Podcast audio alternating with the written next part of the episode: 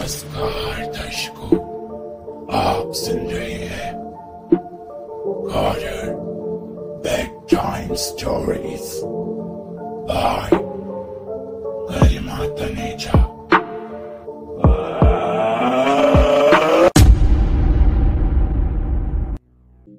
It was a night time. I was sitting on a bench and suddenly मुझे ऐसा महसूस हुआ कि जैसे मेरे ऊपर किसी ने कुछ फेंका हो। मैंने उठकर देखा तो वो केले का छिलका था। बट आस पास बिल्कुल सन्नाटा था। कोई भी नज़र नहीं आ रहा था। मैंने उस केले के छिलके को डस्टबिन में फेंक दिया। सोचा, ऐसे ही आ गया होगा उड़कर या कुछ? मैंने उसे इग्नोर किया और आकर बैठ गया।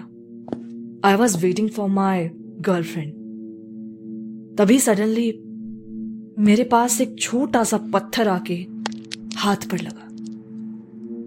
इस बार मैं गुस्से में उठा और देखने लगा और ज़ोर से चिल्लाया, कौन है?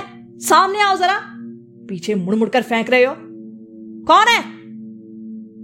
मैंने इतना गुस्से में बोला ही था कि जैसे ही पीछे मुड़ा तो देखा कि मेरे बेंच के पास एक लंबे लंबे बालों के साथ वाइट कलर की साड़ी पहने एक औरत बैठी है और उसकी एक बड़ी सी आँख उन बालों के बीच से दिखाई दे रही थी और दूसरी आँख बालों के बीच ही छुपी हुई थी। तभी अचानक मैं उसकी ओर बढ़ा और उसने मेरे गले को ज़ोर से पकड़ लिया। इससे पहले मैं अपने आप को बचा पाता।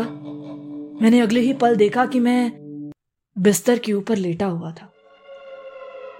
मैं उठा और मुझे यह समझ आया कि वो सिर्फ़ एक सपना था। घड़ी पर सुबह के नौ बज रहे थे।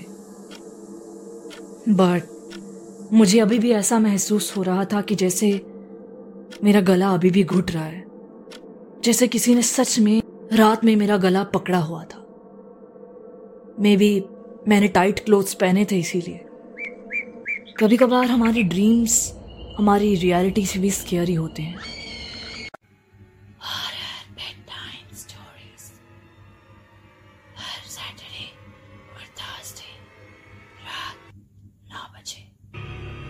Bye bye.